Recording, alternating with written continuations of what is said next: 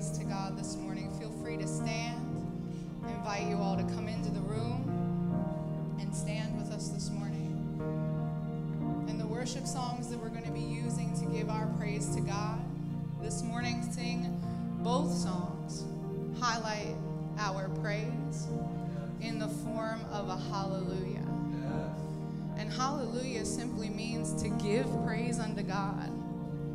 And praising, if you don't know, which we should all know, means that you're giving warm adoration unto someone or something.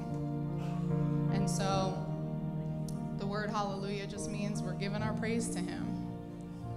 And that is that warm adoration. And that's the atmosphere that we are trying to set here this morning. So for just a couple of moments, if you would, in your own sound, your own song, just kind of lift a warm sound of praise to God. I'm going to be singing, we praise you, God. You could sing that if you like. We praise you, God. We praise you, God. We praise you, God. We praise you, God.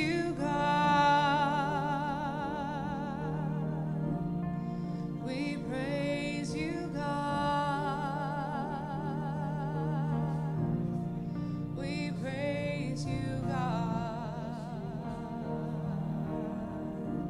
praise you, God. You spoke those words, let there be light, and it was, oh.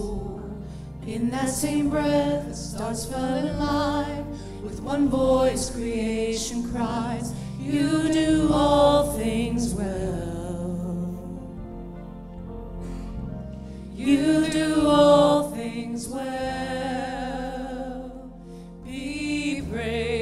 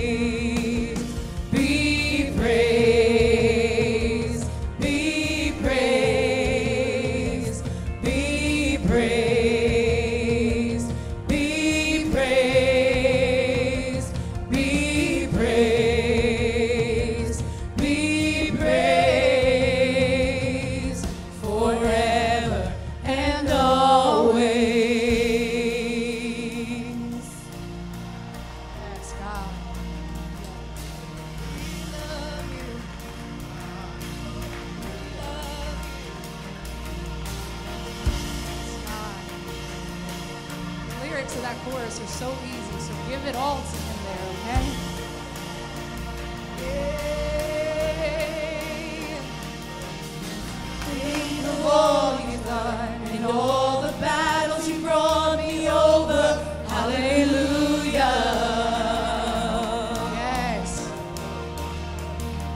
And all the storms I saw and calm, in my defense, my only song is hallelujah, hallelujah. And how he's never let me fall, now unto him who is able, we sing hallelujah, hallelujah, hallelujah. And let their name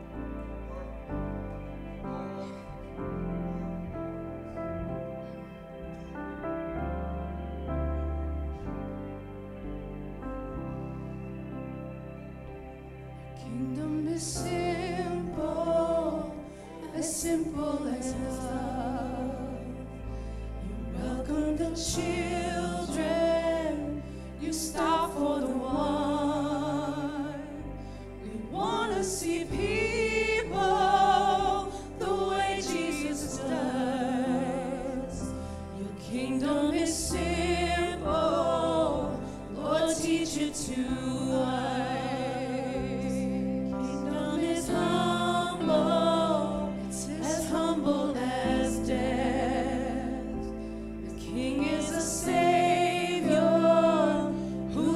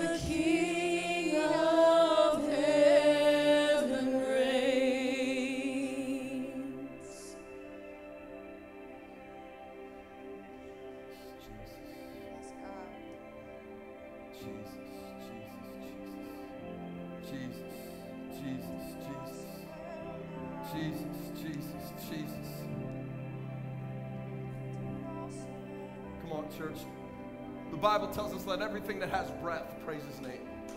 Let everything that has, you got breath this morning, you're alive, you're in this place today. It doesn't say let everyone who's good enough, let everyone who's perfected, let everybody who's mature in God give praise. It just says let everything that has breath praise His name. We're going to just sing that last little bit again. Come on. We got to praise His name this morning.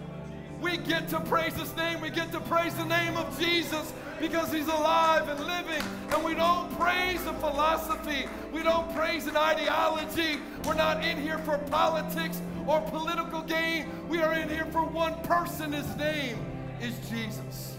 May we live and breathe His praise. That was your cry today.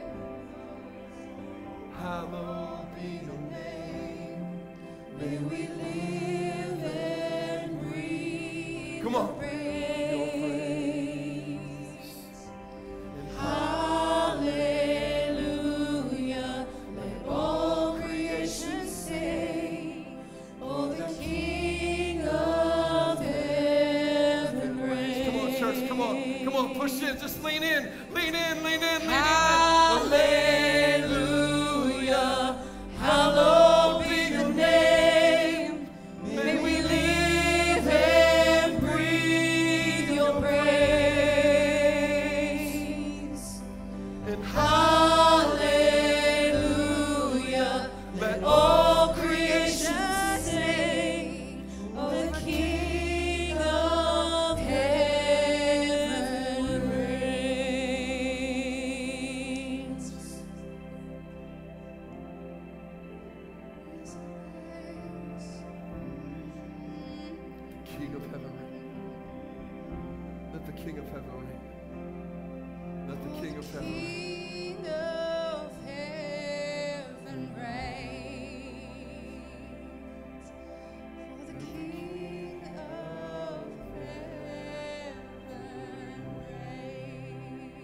Father, your kingdom is simple.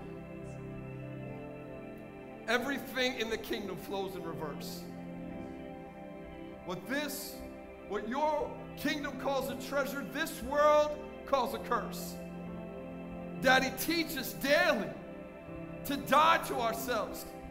Teach us daily to see your kingdom, to know your King, to love your kingdom's values, your kingdom word, your will, your word, your ways in our life. Your kingdom is not complex. It's not hard. It's not too difficult. Your kingdom was sealed by the blood of Jesus. Your riches are poured out through Him. The power of the Holy Spirit has been released in His church. Let us praise you, God, with everything we've got. Today, Daddy, come and be praised. Come and be praised. Come and be praised. Come and be magnified in our thoughts, in our intentions of our heart, Lord God, with our voices, with our minds, with our mouths, Daddy. May your name be praised and glorified, Jesus. Over cancer, over disease, over unemployment, over lack, over depression, over addiction, let your name be praised. Devil, you're a liar. Jesus is the King. He has all power. All glory is His. There's not one weapon formed against the people of God that shall prosper because of Jesus. So we shout unto God with a voice of triumph. My friend, you may be going through something. You may be in the midst of the storm. He may not have spoken to your wind and your wave yet. You may be rowing like your life is depending on it. But my King is walking on the water. My King is on His way. His word will speak to the storm. There's no storm more powerful than Jesus. There's not one thing the doctor's report can say that is greater than what my Creator can say.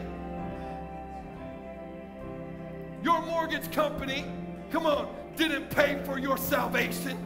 The blood of Jesus did. And if my God can cover my hell, and He can cover my sin, and He can cover my shame, and He can cover my wrath, and He can cover my guilt, come on, He can cover my lack. Because my God is able. Jesus, our God is able. Our God is able. Our God is able. Stir that up inside of me. Today, that needs to be stirred up today. Our God is able. So, Daddy, we proclaim that truth. We come into agreement with it this morning. It is not our power, our worthiness, our righteousness, or our goodness. It is only you. We trust you. Your word says it, that settles it. So we wait for it to come. And we're going to praise you in advance until the answer gets here. In Jesus' name, and everybody said amen and amen. Come on, give God some praise. There's some answers on the way. Hallelujah. I believe in for miracles today. Woo! Your kingdom is simple. How much have we complicated the gospel?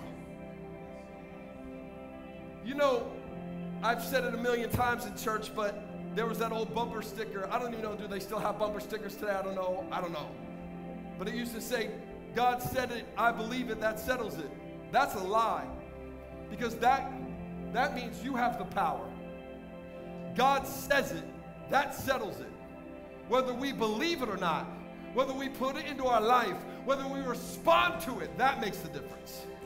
God's word is true, regardless of whether our opinion agrees with it. My God is able, even if I'm still standing in the middle of a storm, and the storm is saying he's not. Because I love the story of when Jesus, the disciples, the Bible say, are in the boat, right? And there's a storm, and they are freaking out, and Jesus is asleep. Can I just say, you may be going through a storm, and Jesus may be sleeping. Come on, but he's going to wake up soon. He's going to wake up. He didn't jump out of the boat. He didn't say, hey, I'm just sorry, guys. You got to figure this out on your own. You better start rowing. When he got stirred, everything changed. Faith stirs God. Faith stirs God. Faith stirs God. Faith stirs God. Faith is simply believing God's word, trusting him to do it, not us, and getting on with it. And getting on with it. Man, I believe God is ready to do some stuff in you, in us as a church. I'm so glad you're here this morning. Can you give each other a hand just for showing up today? Thank you for being here. If you're a guest today, it's great to have you. If you're online and you're a guest today, it's great to have you online as well. We hope you can come and be a part of community here and make this part of your life as well. Church, I believe God is ready to do something today in this place, not because we just came prepared, but because your spirit, your worship stirs God. When we worship, his spirit is present. And so I just want to, can you just take a moment as you're being seated, greet somebody next to you, tell them, say hi, walk across the aisle for a minute, give them a fist pump.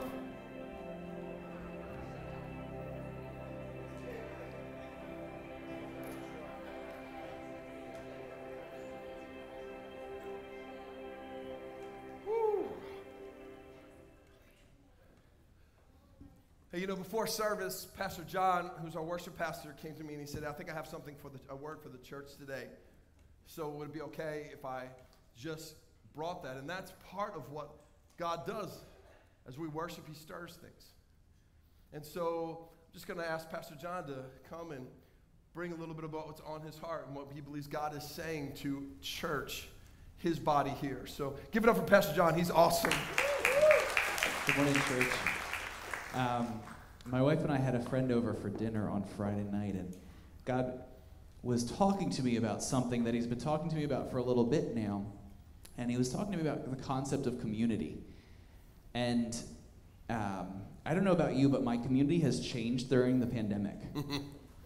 Yep. I think for so many of us, our community has changed dramatically, whether it is you've lost people to COVID, we've had...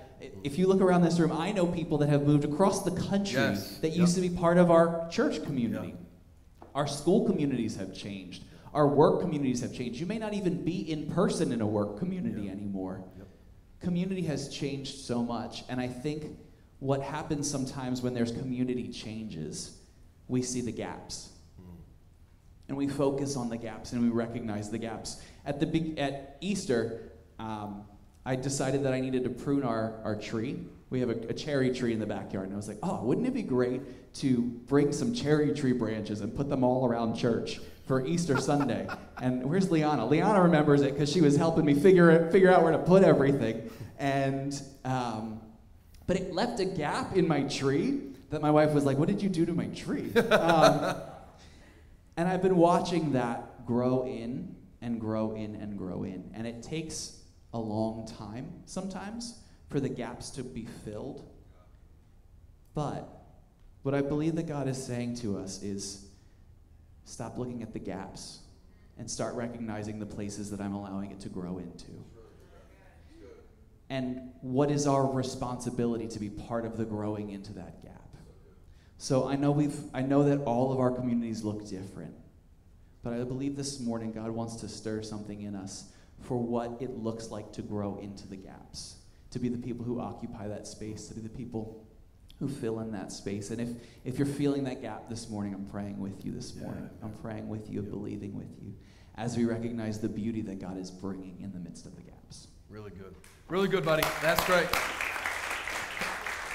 And Pastor John doesn't know what I'm going to preach on this morning, but God does. And so I'm going to know that you're going to see a natural fit into what he just said, into what God's word is going to bring. And I'm going to bring that in just a second, but I would be remiss if before we hopped into the word today, I didn't just give a great shout out to everyone. We had an amazing inaugural 5K. TKC 5K Crum Run yesterday. We had like 100 runners yesterday. So thank you to all of our TKC team, Stephanie and Melissa and Kara and Pastor Rick. Can you guys give them a hand? Everybody who served, everybody who ran. I know some of you runners are home today and be like, I can't move, Pastor, I'm sorry. I planned on coming to church. I can't move. It was so funny. So many people said yesterday, oh, can we do this again? And I'm like, yeah, we're going to do it again. And some people were like, can we do it every month? And I'm like, no.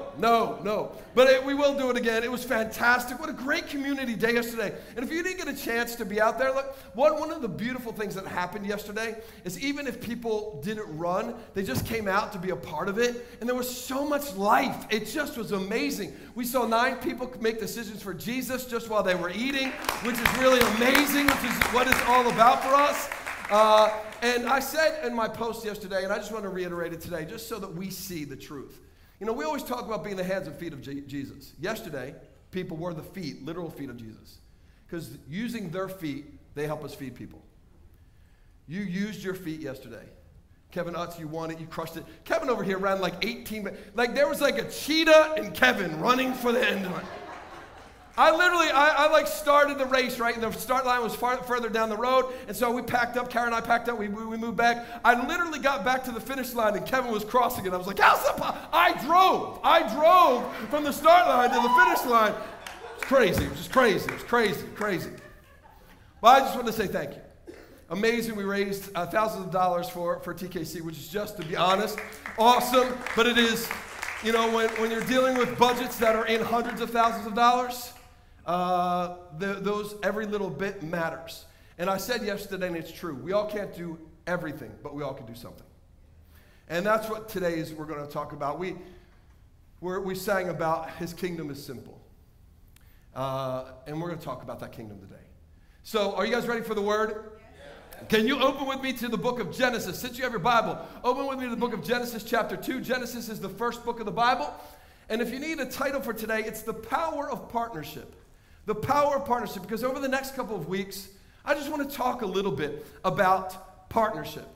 Because the kingdom of God is founded, it's designed on this truth of partnership. There's power in partnership, isn't there? There's power in it. There's power in partnership.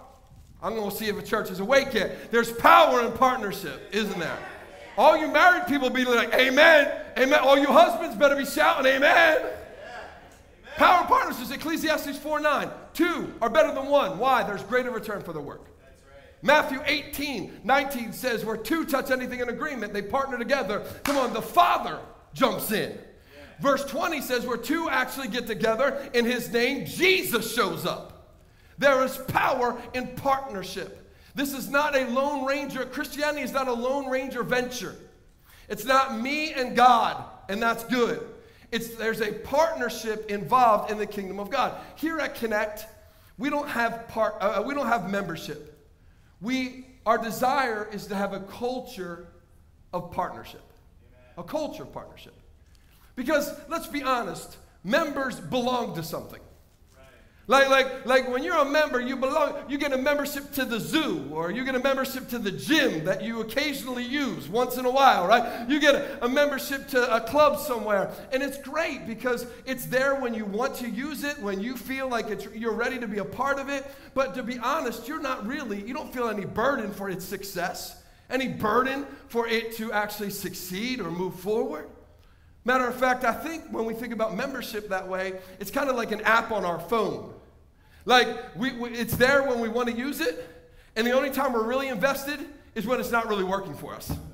Then we're like, can't believe this app isn't working. Somebody should do something. Somebody should do something. Somebody should do something. But the kingdom is about partnership. Because partners invest in things. That's why the Bible tells us that marriage is a partnership. The community of faith is a partnership. Church is a partnership. Our relationship with God is a partnership. It's actually known as a covenant. You are in covenant with God. A covenant is a fancy word for a relational partnership contract. Now, don't get me wrong. It is not 50-50. Come on. It's not like you do have to work. God does have to work. He did all the work of salvation. You partner with him in faith to receive that salvation, and then you partner with him working out that salvation in the world. We don't work for it. We work since we've got it. We used to even have a class here called Partnership, and we were talking about it a little bit ago, but we realized this isn't a class issue. This needs to be a community issue. This needs to be at the heart of who we are as a people. I think the truth is where church in our modern world really becomes murky. This is where this concept is really where church in our modern world becomes murky for so many of us, right? It's what do we expect from church? What do we expect it to be? What can we expect from it? What is expected from us in the midst of it all? And because we live in a culture, or maybe have grown up in a church culture, that actually kind of describes or defines what church community is as only by that which goes on a Sunday. Like if you ask people, like if someone asks you, do you go to church? What are they asking you? Do you show up and sit in a seat or a pew? Or do you go to Mass if you're from the Northeast, right? For a certain period of time on a Sunday. They've defined it by what it goes on a Sunday. Come on. This is where, and in this culture, that when it's going on a Sunday, it's what preacher and people do. There's a preacher, and then there's people. There's clergy, and then there's laity. This is the setting in which church happens in. But it's created a distortion in the reality of God's intention for us as a community. It's distorted it. In church, we often talk about family, but here's the issue. As many people as there are in here, all of us have different views and values of what family really is. We talk about living life together as a community, but that usually is relegated to the 80-minute time limit on a Sunday morning. Many of us have experienced serving at church, but never really have been explained how and why serving at church is actually living life in community at church. And because we're living right now in this kind of experiential church world, where in our modern world, everything is about what we experience at church. It's a church experience. We've heard so many people talk about the church experience. It's about church experience. So many pastoral seminars today are about how do you create a good church experience. And because we grow up in that concept that church should be experienced and that it is based off of my experiences, what I like, the way that I like it, that church becomes all about me, my experience in church.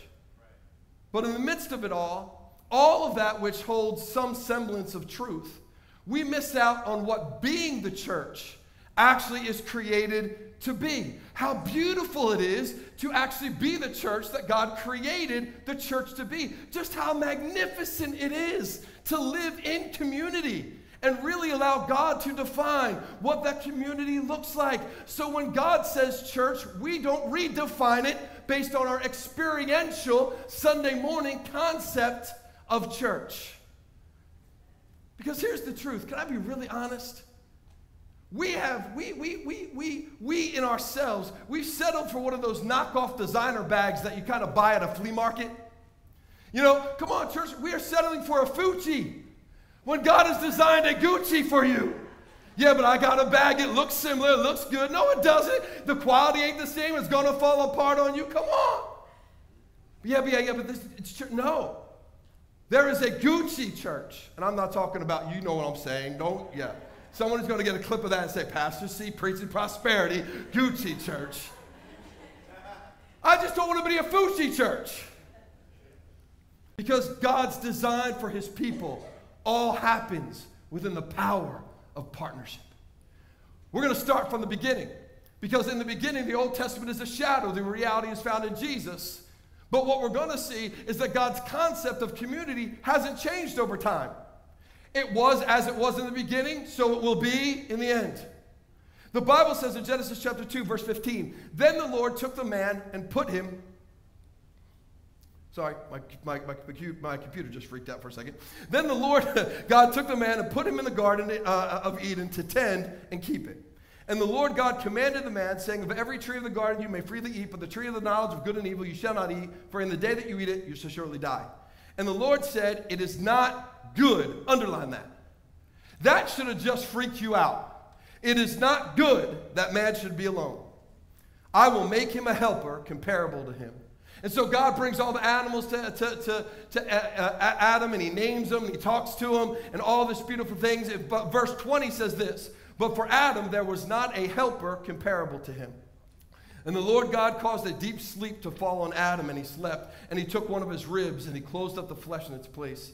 Then the rib which the Lord God had taken from the man, he made into a woman, and he brought her to the man. Man and woman. Partnership. God did something and brought about partnership. I love this concept. I think what's so amazing, and we'll miss it if we don't stop for a moment to recognize this, is that when God created community, he invested into the community. He put everything that community would need to have inside of that community, and then he stepped into that community in order to have a relationship with the community he just blessed. He walked, it wasn't just for Adam and Eve. The Bible says that God walked with Adam and Eve. Yeah. Right? And then he put Adam in the garden so that they could live this thing out together, which is amazing until you read the next verse, which should have freaked us all out. Then God said, Adam and God are together. And the Bible says, God said, this is not good. Do you realize this is the first time in all of created order that God called something he made not good? Because up until this point, it was day and night, that's good. Creation, that's good. Birds and animals, that's good. Hey, trees and plants, that's good. It's good, it's good, it's good, it's good. Then he looks at just God and man, one person and God, and said, this is not good. They need partnership. It can't just be a partnership vertically. It's got to be a partnership horizontally, because I have a bigger world for people than just a horizontal experience so that they could come live with me in heaven. Come on, did you get this from Adam was anointed. Adam was perfected. He was called. He was empowered to be with the power of God. But God still said, no, that's not how I see community. That's not the way I want my church to be. I'm not leaving it up to just one anointed man. Hallelujah. I'm not leaving it up to just one gifted preacher or one just gifted singer. I'm not leaving it up to a gifted worship leader. It's not about the anointing on one. It's about the partnership of the many. This is where we have screwed up church. We, including me. Somebody say amen. Amen. So he makes a helper for him. He makes a partner so that they can do something together. By the way, the Bible says they start to do things together immediately. That means you don't have to, well, I know, Pastor, when I get older, when I get more mature, when I understand the word more. No. God has something for you the moment he created you. The moment you get born again, here we go, let's do it. He had something for them to do together. What was it? Genesis 1:28. Be fruitful and multiply. Subdue the earth. Utilize my dominion. Doesn't it sound what Jesus said to you and I? Go in all the earth and make disciples? The mandate has not changed. We still need partnership with God and with one another. This is how God sees his church. This is how God sees and defines community. And the truth is, what we see here in this text is a picture of Jesus and his church. Now you can write this down, because just like God put the first Adam to sleep and his bride Eve came out of Adam to be his partner and his helper, so God put the second Adam, Jesus, into the sleep of death, so that out of his womb could come his bride, the church, who could be his helper, his empowerer in his community that he created.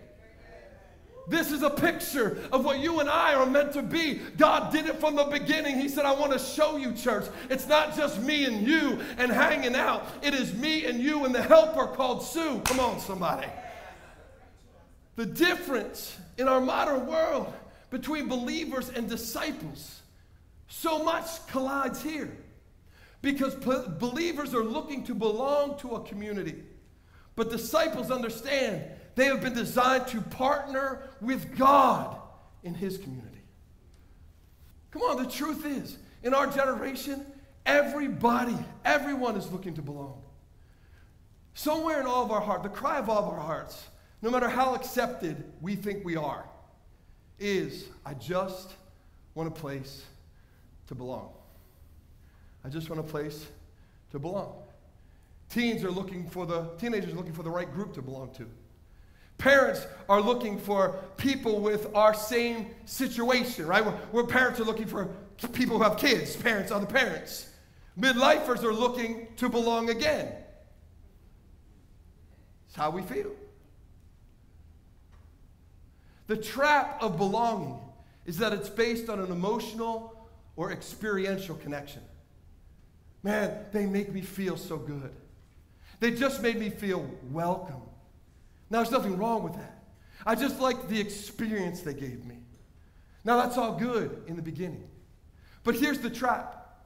If and when that emotional or experiential connection that made us feel approved, that made us feel accepted, is ever challenged or changed, we lose faith in the community of belonging. And we start to look for somewhere else to belong again, because our highest value is belonging.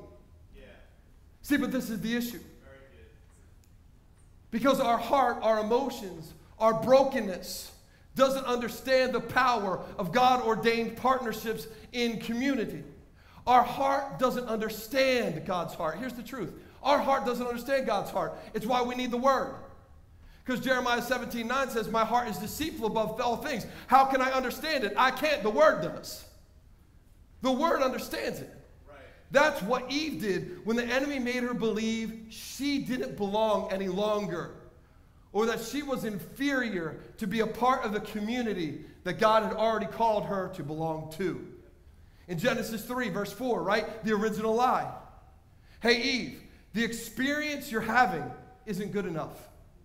You're not good enough to belong to the community that you're in.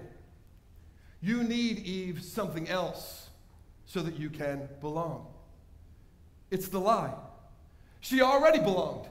She belonged because God had made her, God created her, God crafted her, and God called her, and God placed her, just like he did with you and I. When we come to Jesus and we are in Christ, he has made us, called us, crafted us, and designed us and placed us in the community that God has for you and I. Just like her, we are there too, but the enemy made her believe she needed to belong, when all she needed to do was learn how to live rightly in God's community. She didn't allow the Word of God to guide her heart. And the community that was around her, Adam, did not engage when he saw her slipping away. Not my problem. Eve's choice. I mean, what's that have to do with me? I mean, that's on her. When the community God had placed around her did not engage with her lack, her hurt, her disillusionment, her brokenness, the fall, disaster, eternal ramifications. I think, church, the issue is throughout the years, we've allowed believers to relationally define community as a place rather than a people, a locality rather than a community. I belong to such and such a church, and our connection comes from our association with that church, not with the people, not with the people. We can go, I know they go to our church. No, no, no. We go to church together. That's the difference. Right. Oh, I know Sally, she goes to our church. No, no, no. We go to church together. It such sounds so semantical, but it's not at the heart of the issue. There is this thing where our power and our connection comes from the church, not the people. But here's the trap. When our experience or our emotional connection to that place changes, and so our sense of belonging changes, we're out. And do you know who gets hurt? Not the place, the people. The gaps John was talking about, people. People. Yesterday I had to explain to somebody why they couldn't get married in our church yet, because we don't have someone to oversee that. Do you know how hard that is? Do you know how sad that is? It's a gap.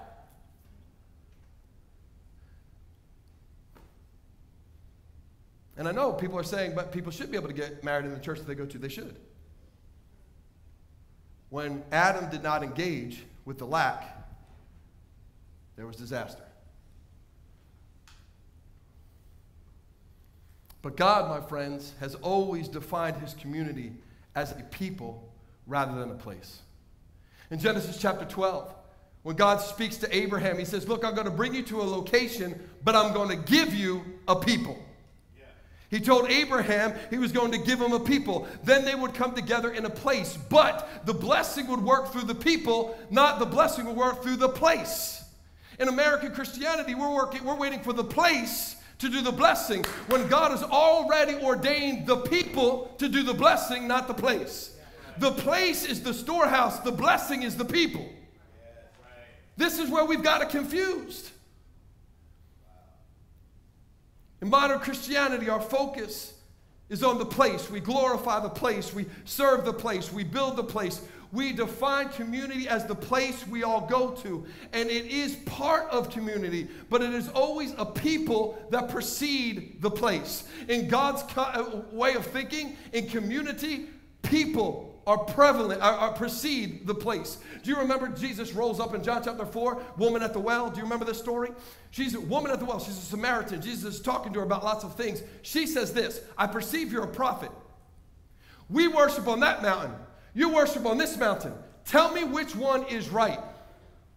The issue on both sides was that they had allowed the place that they worshiped to mess up their view on people. They lived trying to make the place right. And because they thought that they were worshiping in the right place, they were okay with disunity. They were okay with racism.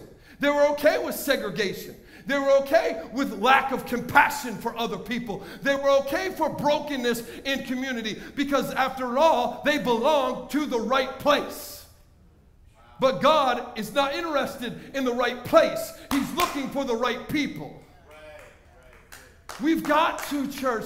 We have to transition this inside of us. I know for some of us right now, this is like, oh my gosh, I know. But no, it's got, we have to transition it. Whether you call service mass, come on, or church, or this is the community of faith, or whatever, the ecclesia, whatever you call this place, we have to transition to understanding that disciples understand we have been designed to partner with God in his community. Adam and Eve were placed in a community. It wasn't painless. It cost Adam a rib. There's going to be issues. You're going to be wounded. But that's why we have to trust that God will close up the wound. But God's community was designed and commissioned to live out a purpose. It's where we get back to Genesis 1:28, to be fruitful and multiply. Yes, they had a place. But the mandate was on the people, not the place. God did not say to the garden, Hey, garden, go be fruitful and multiply. Hey, garden, go out there and make sure that you use dominion over the world. He said to Adam and Eve, to his community, here's the concept. Get out of here. Go be fruitful. Take what you've learned in the garden. Take what you've learned in the garden. Take what you've received in the garden, the place I've given you, and then take that out and use it. The truth is, my friends, this is the power found in godly community. Here's the power. Sometimes we're Adam, the person in need of a helper. And sometimes we are Eve, the one empowered to help. But we always exist within the framework of both of God's provision for us and God's purpose with us. What we have to see is that when God only had one anointed, one empowered person to do the work, God himself called it not good. It was not a blessed and whole community until both the husband and the wife, the man and the woman, the helper and the one who needed help worked together. It was not called a good community until all three parts functioned in unity together. The husband, the bride, and God. That's why Ecclesiastes 4:11 tells me, 4:12 tells me that a three-stranded cord is not quickly broken. Why? Because it's me, it's the bride, it's God intertwined together. That's when we won't be broken. It's not because I call Jesus God. It's when we actually understand how he wants to function in this world. Yes, on the other side of the veil, nothing matters. We'll all be community because here he will have made everything right. But on this side of the veil, partnership does matter.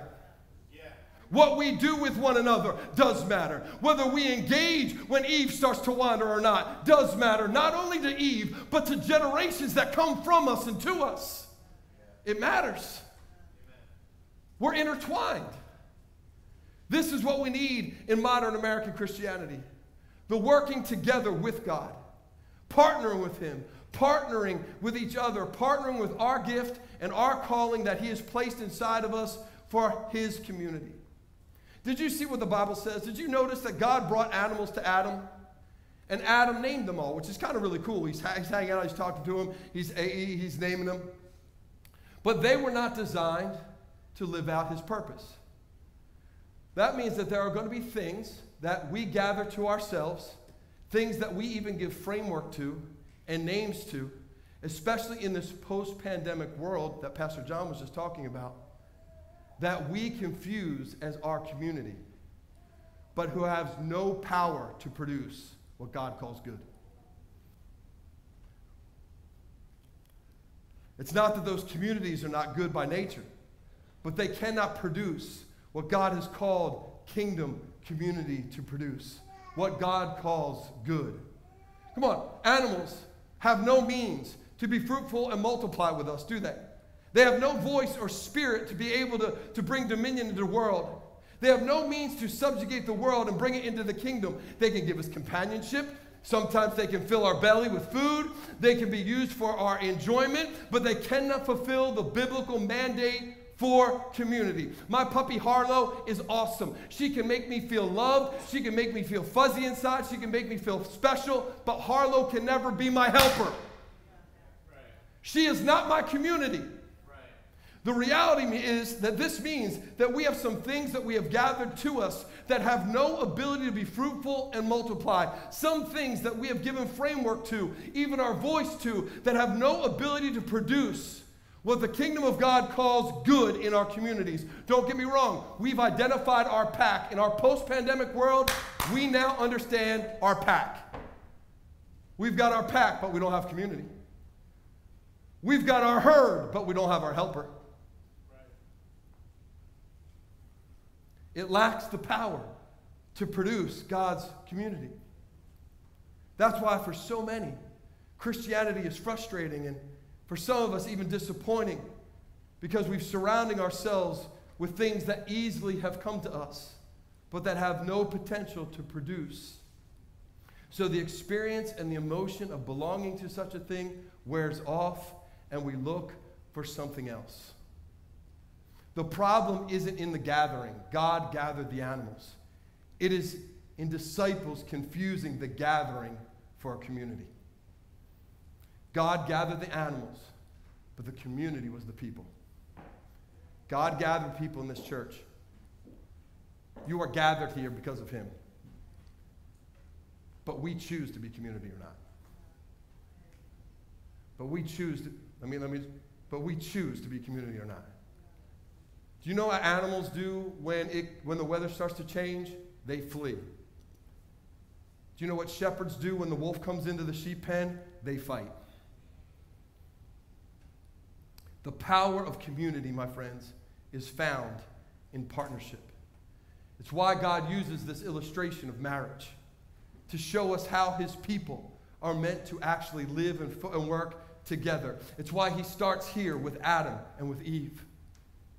I spoke this week in Forged, our men's discipleship groups. By the way, if you're a guy in here and you're not, or online and you're not in Forged, can I just really encourage you? Hop in. You don't even, like, we're in the middle of Ephesians, so what? Hop in, you'll learn. It's great. You don't have to be mature. This isn't about being mature. It's about helping us grow into maturity. Yes. But I was teaching out of Ephesians 5, which is in connection to what this verse is. And the Bible says in verse 29, "For no one ever hated his own flesh, but nourishes and cherishes it, just as Christ does the church, because we are members of his body. For this reason, a man shall leave his father and his mother and be joined to his wife, and the two shall become one flesh." Like, we use that every time in a marriage ceremony, every time. It's awesome, right? But what does Paul say? I'm not talking about marriage. I'm actually talking about the church. This is the great mystery. The same concept of what happens when we get married, the two become one, is what God sees when we come to Jesus and he brings you into a church community. He sees the two become one flesh. Right. That's why a disciple, when we have to transition discipleship, when we're a disciple, we have to understand that disciples nourish and cherish the community of Christ. We have to realize it's not a them, it's an us, right? Doesn't the Bible say right there that he says they don't hate their own flesh? What he's saying is there's no more them anymore. It's me. Like, when you're going through it, it's not you going through it, it's me going through it with you. It's not a them. Well, they have to do this, or if it was up to them, or if they would change, or if they would just do something, if they would just them, whoever those or them are for us, it's no longer that. When it comes to the body of Jesus Christ, it's an us. Yes. Since Eve was taken out of Adam and the church was taken out of Jesus, it's an us. Therefore, as followers of Jesus Christ, we are called to elevate. We are called to nurture. We are called to love them as we already do love ourselves. Do you know what's interesting to me? Every time I read the Gospels and I see somebody who is lame or blind or sick or deaf, I don't see them going, you know what, I'm good. I'm good with the lack. I'm good with the brokenness. It's all right. I'm good. Do you know what they do? They say, no, there's something broken in me. There's something missing in me. There's something that God wants to do that's not being done yet. So do you know what they all do? They all go to Jesus. That's the same concept of you and I. It's not I don't always have to be the blind one, but when someone is blind around me, it's me. When someone is broken around me, it's me. When they mourn, we mourn. When they rejoice, we rejoice. Carrying each other's burdens. This is the picture of the kingdom of God. It's why we should be like the Roman centurion in Matthew 8. Who comes to Jesus when his servant is sick. He's not even sick. He just said, you know what? Something in my house is sick. Something that's going to affect the future is sick. Something that's going to undermine what God wants to do is sick. And so I'm going to go to Jesus because it's in us. It's why Mordecai rolls up to Esther and says, Esther, do you think you're the one, just because you live in the palace, that when they kill all the Jewish people, you're going to be spared? You got to understand, you're one of us. Right. Somewhere along the way in church, we have identified the us socioeconomically. We have identified the us based on college degree that you've got. We have recognized the us based on ethnicity. No. We need to recognize the us based on Christianity. The us is Christ in us, the hope of glory. The Bible tells us that disciples actively and intentionally nourish and cherish the community. It's part of God's plan. It's part of how we worship him. The Greek word there for nourish, by the way, actually means to nourish up to maturity. Not just to feed, but to feed with a purpose. How can I help? How do I understand that there are some malnourished folks in here? There are some spiritually malnourished people. There are some things that are malnourished in the kingdom, in the community that I'm in. How can I bring it, not just feed it, how do I bring it up to maturity? It's dealing with inside things, inside the body of God. It's what we saw last week when we had the birthday party. We opened up the storehouse down in the first building, and people came in. And, man, it was amazing. I loved to watch it because we had so many testimonies because people had given before for us to have things for people now who needed them. And people were like, man, I had this in my Amazon cart all week. Can't even believe it. This is awesome. I've been praying for this. Didn't think I could afford it. Man, I furnished my whole apartment. This is amazing. I got something for my mom. Man, my grandmother needed this. It was awesome. How many of you got blessed last week? But that's because someone nourished. There was a nourishing that came before the hunger. Right. When it comes to proper nutrition, we don't simply start with what we like. And then it ends there. We start with a picture of health. What does health look like? I was a pre-med major in college, and so one of my favorite classes was nutrition. I have not obviously lived up to that class, but it was one of my favorite classes. And they taught you to look at nutrition holistically, saying, what is the picture of health? That's where you start. How do we start? How do we define health? It can only be defined by the Word of God, the ways of God, and the will of God. The Word of God, the ways of God, and the will of God. These are the things that set the boundaries for our healthy relationships inside the house and out of the house. Are we willing to address and nourish them when they're not there? How are we nourishing them?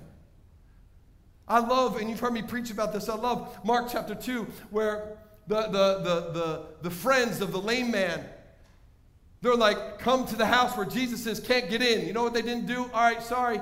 Dude, we tried. I mean, I dropped you a text. I tried to reach out. Brothers ripped off the roof of the house to get him to Jesus. There's got to be a passion inside of us that what's happening to other people in this place is happening to us. And we will not stop until we rip off the roof. That means we're going to have to change some time priorities. We're going to have to change some resource priorities. We're going to have to change the way that we see people. We're going to have to do some heart surgery in ourselves because we have some prejudice and we have some issues.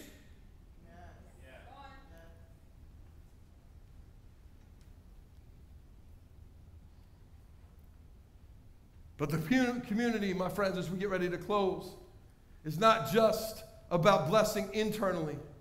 It's about living out our purpose externally. That next Greek word, to cherish, actually means to keep warm.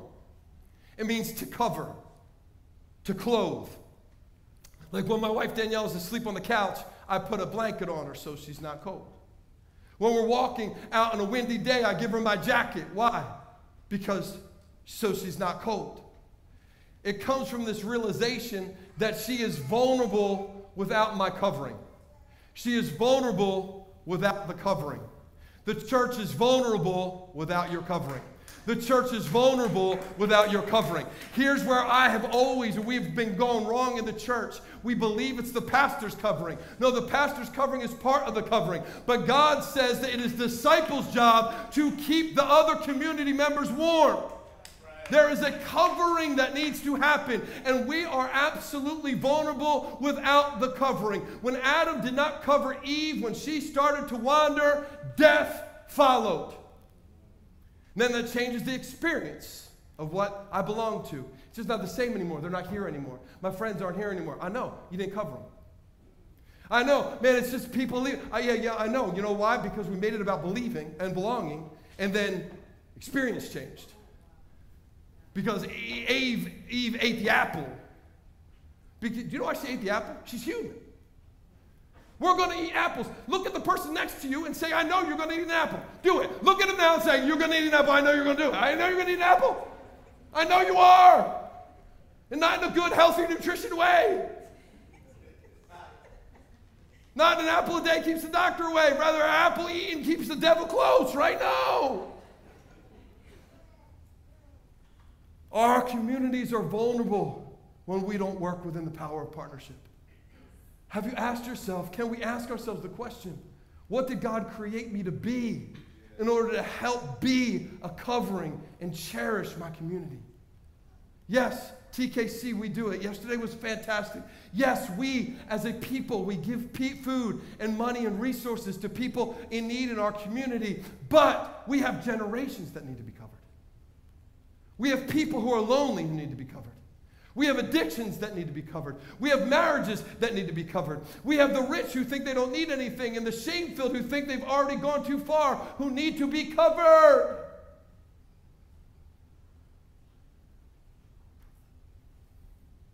Disciples, it's us to nourish and cover. That's what community is. You want to know what church is? I'm explaining it. Church is not three songs, a sermon, an offering, and an amen. That is a moment. That is a locality, not a community. What I'm talking about today, as hard as it is for me and for you, is community. And it's going to take change. Truly change.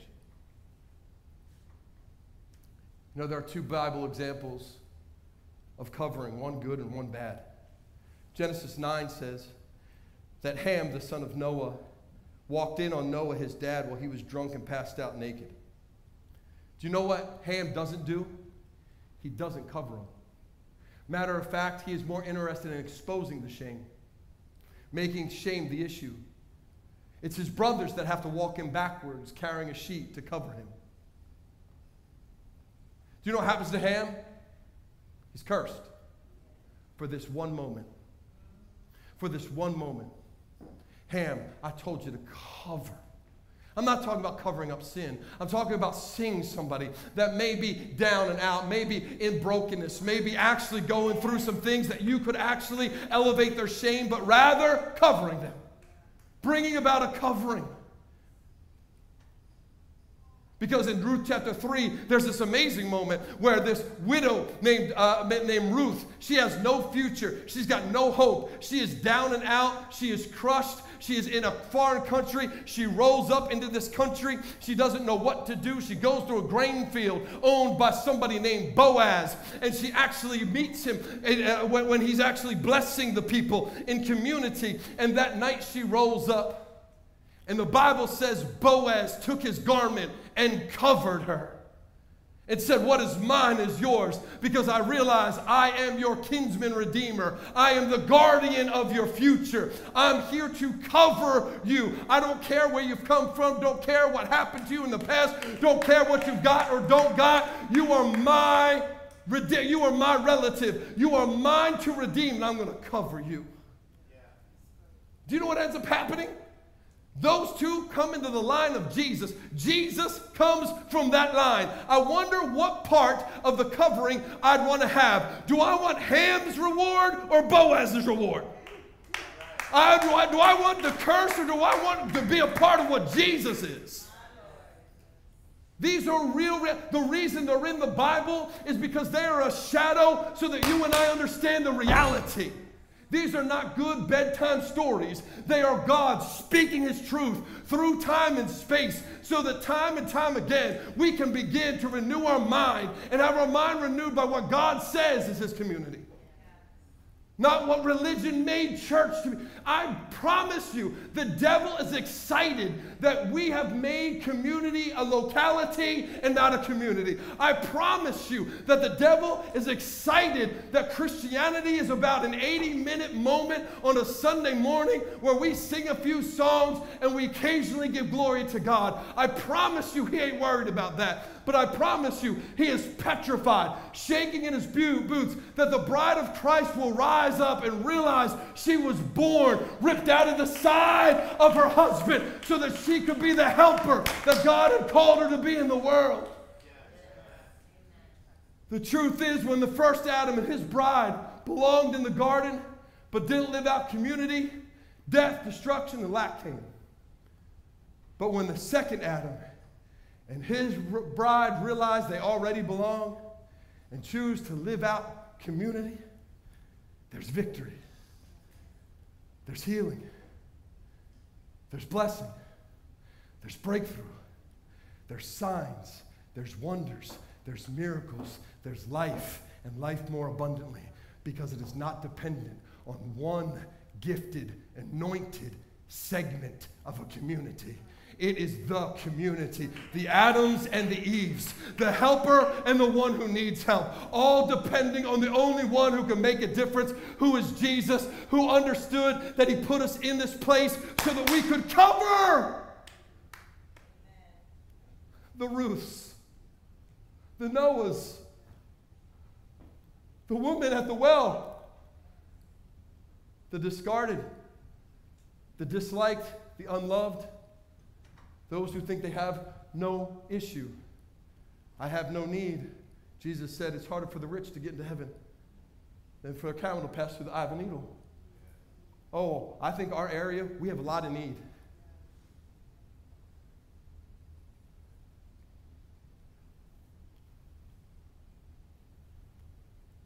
So Boaz took off his garment. He took something away from himself.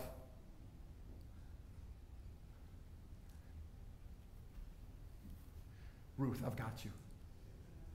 Amen. Ruth, don't worry. It's going to cost me some time. People are going to talk. Because when you go home, they're going to think you're doing the walk of shame. Come on, somebody. But they don't know what I did. They don't know what God's up to. They're going to chatter. They're going to talk. They're going to gossip. But I know what God is doing, and I know what God did, and I know the moment I covered you, something was unlocked in you, and when you came to me, you had no hope. Now you are leaving full of hope. See, come on, church, look at each other. We can put the best face on when we come to church for the 80 minutes, but we've got Ruths and Noahs. We've got Eves and Adams in this place who just need a covering. I got to be honest, I ain't big enough to cover you all. And I ain't going to try. Because every time a preacher tries to be someone's Messiah, they pay the Messiah's price. And every time we expect the preacher to be our Messiah, we are asking them to pay the Messiah's price. There's only one Messiah. I ain't it. But I want him to be the king of this community. Your choice. As for me and my family, I'm in.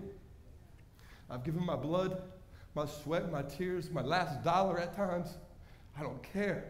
I've given hours of sleep, and I'll do it again. I almost lost my marriage. I almost lost my son. But my friends, here's the reality. When you do it the way that God has called you to do it, because I had to pay the Messiah. I was trying to pay the Messiah. I ain't going to do that. I ain't going to ask you to do that, but I am going to ask you to take your garment off. Don't settle for a Fuchi. We don't need a class. We need a community.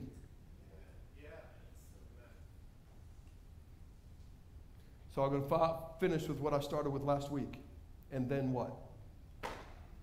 You heard it. We heard it. And then what? God made Adam and Eve, and then what? Let's pray.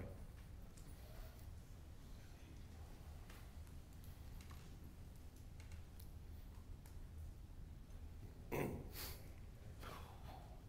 power is a partnership. But maybe the first partnership you need to establish in your life is a partnership with Jesus. Adam was not alive until God breathed his breath inside of him. He was dirt. He was a vessel just like we are. But the moment God breathed life into him, he became alive. That's what happens when we give our life to Jesus. We are an empty vessel formed by his hand. But it is not until he blows his ruach, his spirit of God inside of us, that we become alive. Maybe you've never asked for that in your life. Maybe you thought church was enough, just coming and being here. But the Bible says that all have sinned and fall short of the glory of God. And the wages of that is death. But the gift of God is eternal life through Jesus Christ. Yeah.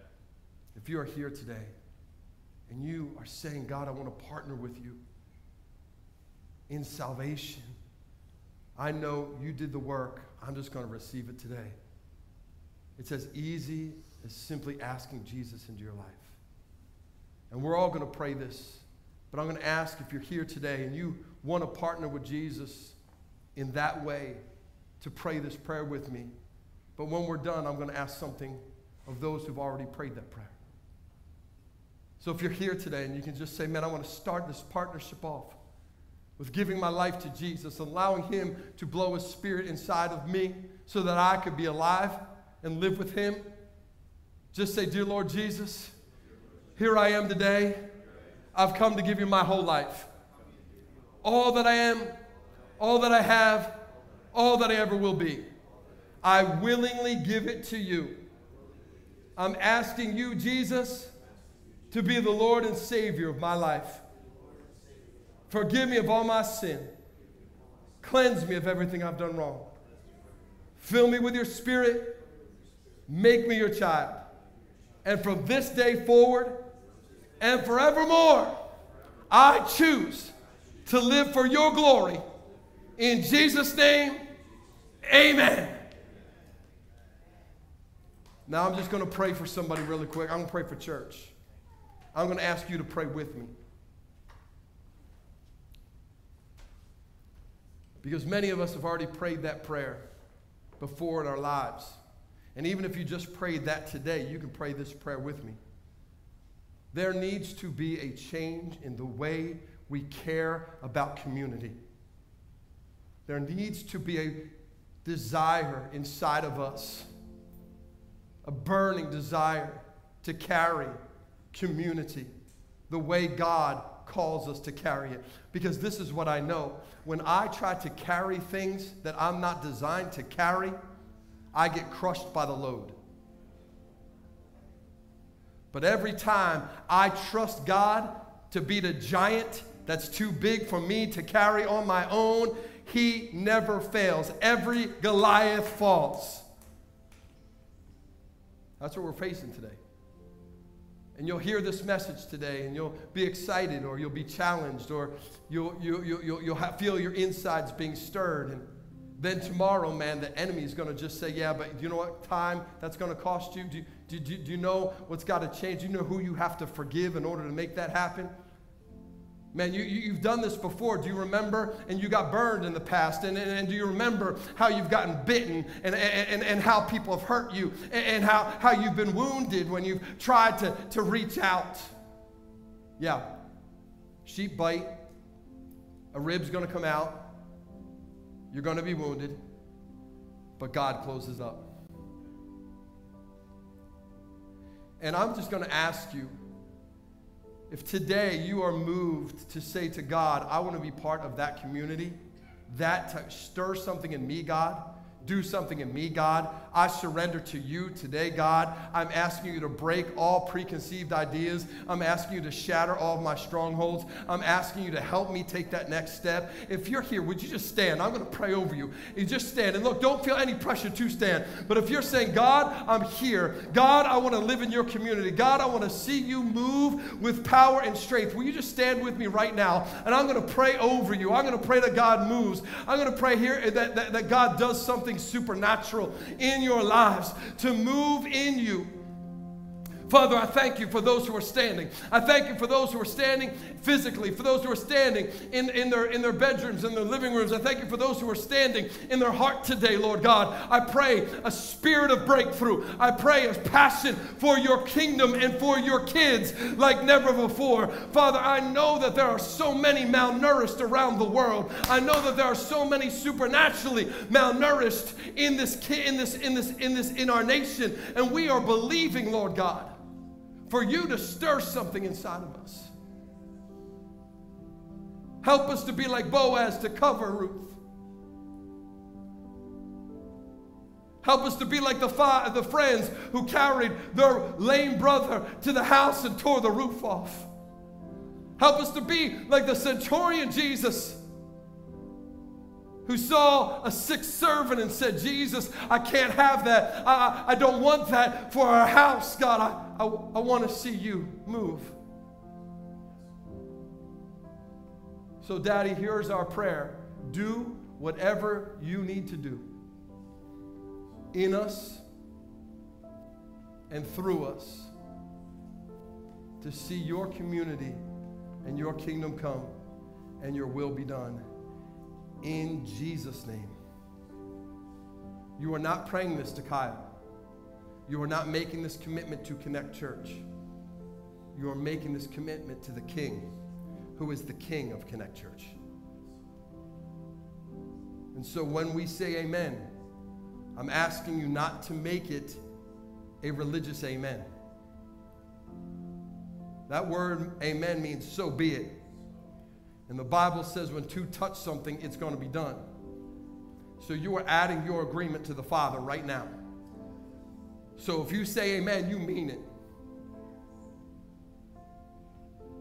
In the name of Jesus Christ, we pray, and together we say amen and amen and amen. So be it, God, in the name of Jesus. Hallelujah. Lord God, we love you. Can we all just stand really quickly? Can we all just stand really quickly?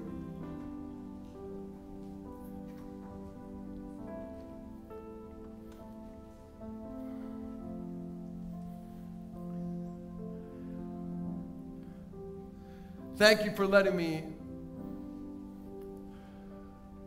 bring that word today.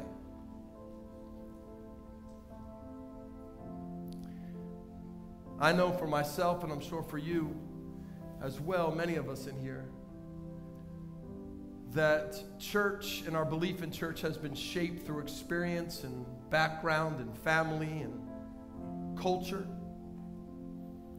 And don't think that just because we had a sermon that that easily is going to surrender in us, because that has been there a long time and it has deep roots. And so today, I want to encourage you this week, every day, to rise up and say, today, Daddy, teach me more. Teach me more. Teach me, show me what your community looks like. Shatter the strongholds in my life. Help me to be what you created me to be. This isn't about getting people to serve at church. It's getting the church to be the church. Thank you for letting me share. We'll be talking about concepts like this for the next couple of weeks. I'm sure that's probably not a great excitement about coming back, but come back anyway. No, I want to build on the Word. I want to build on the Word. I want to build on the Word. We can preach all we want. The blessing of God in the garden of Adam and Eve. Hallelujah. Look at all the prosperity God gave Adam and Eve. Look at all the blessing they had. They had seed inside each. I love the Bible says that every plant had seed inside of it so that it could multiply. It could reproduce. God, yeah, we can talk about the seed and the multiplication of God and the power of prosperity and the breakthrough that's already it. Yes, we can talk about all that. But here's what's going to happen. If we miss the community part, all that fails. All that fails. So today, as you go, I'm going to ask you to be a part of community in your giving, a part of community in your offering, a part of being a part of this in your tithe. And realize, you're right, there's a cost to it. There's a cost to it. I get it.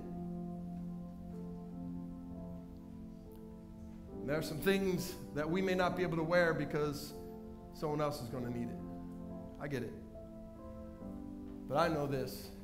Every time I respond to who God created me to be, He gets the glory, and that's all that matters. Someone said to me yesterday that they were kidding with me after they ran the race, because we gave some medals out to people in their age groups that had finished in the first, second, and third place. And the person said to me, Pastor, where's my reward? Where's my medal? Where's my reward? Where's my medal? What was my answer? Heaven. You're right, exactly right. Heaven. Heaven. Because you know where that bronze medal's going to go? It's going to hang on someone's wall for about 3 months, and then someone's going to be cleaning a room somewhere, and somebody's going to, my wife's going to start purging my stuff and saying, you don't need, throwing it away, you hoarder, right? Stop Kyle Piles throwing it at. But you know what the enemy can never throw away? Is what I laid up in heaven. What I laid up in heaven. Moth, nor rust, nor thief can steal.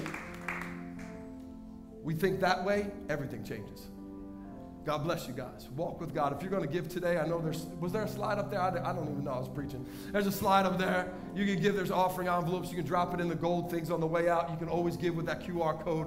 Church, let me pray over you and we're going to go. Father, in the name of Jesus. Thank you, Lord. Thank you that you made us for community. Thank you that we don't have to carry this thing called life alone. Thank you, God, that it's not just me and you, that we get to share this life together. Thank you for brothers and sisters. Thank you for men, for Aaron and hers on the right and the left that lift up hands so that the victories can be won. Thank you, Jesus. Thank you for Jonathan and armor bearers who run into the battle when all they've got is a sword and nothing else, no one on their right and their left. Thank you for Nehemiahs who are willing to stand shoulder to shoulder and rebuild a city and a wall. Thank you, God. Thank you that everything we need, you've already placed inside of here. We give you the glory, the honor, and the praise. Let your name be praised as we go from this place, from this locality, so that we can continue to be a community. In Jesus' name, amen. I love you, church. I'll see you next week. Join Ford, shoulder to shoulder. It's really going to help you out.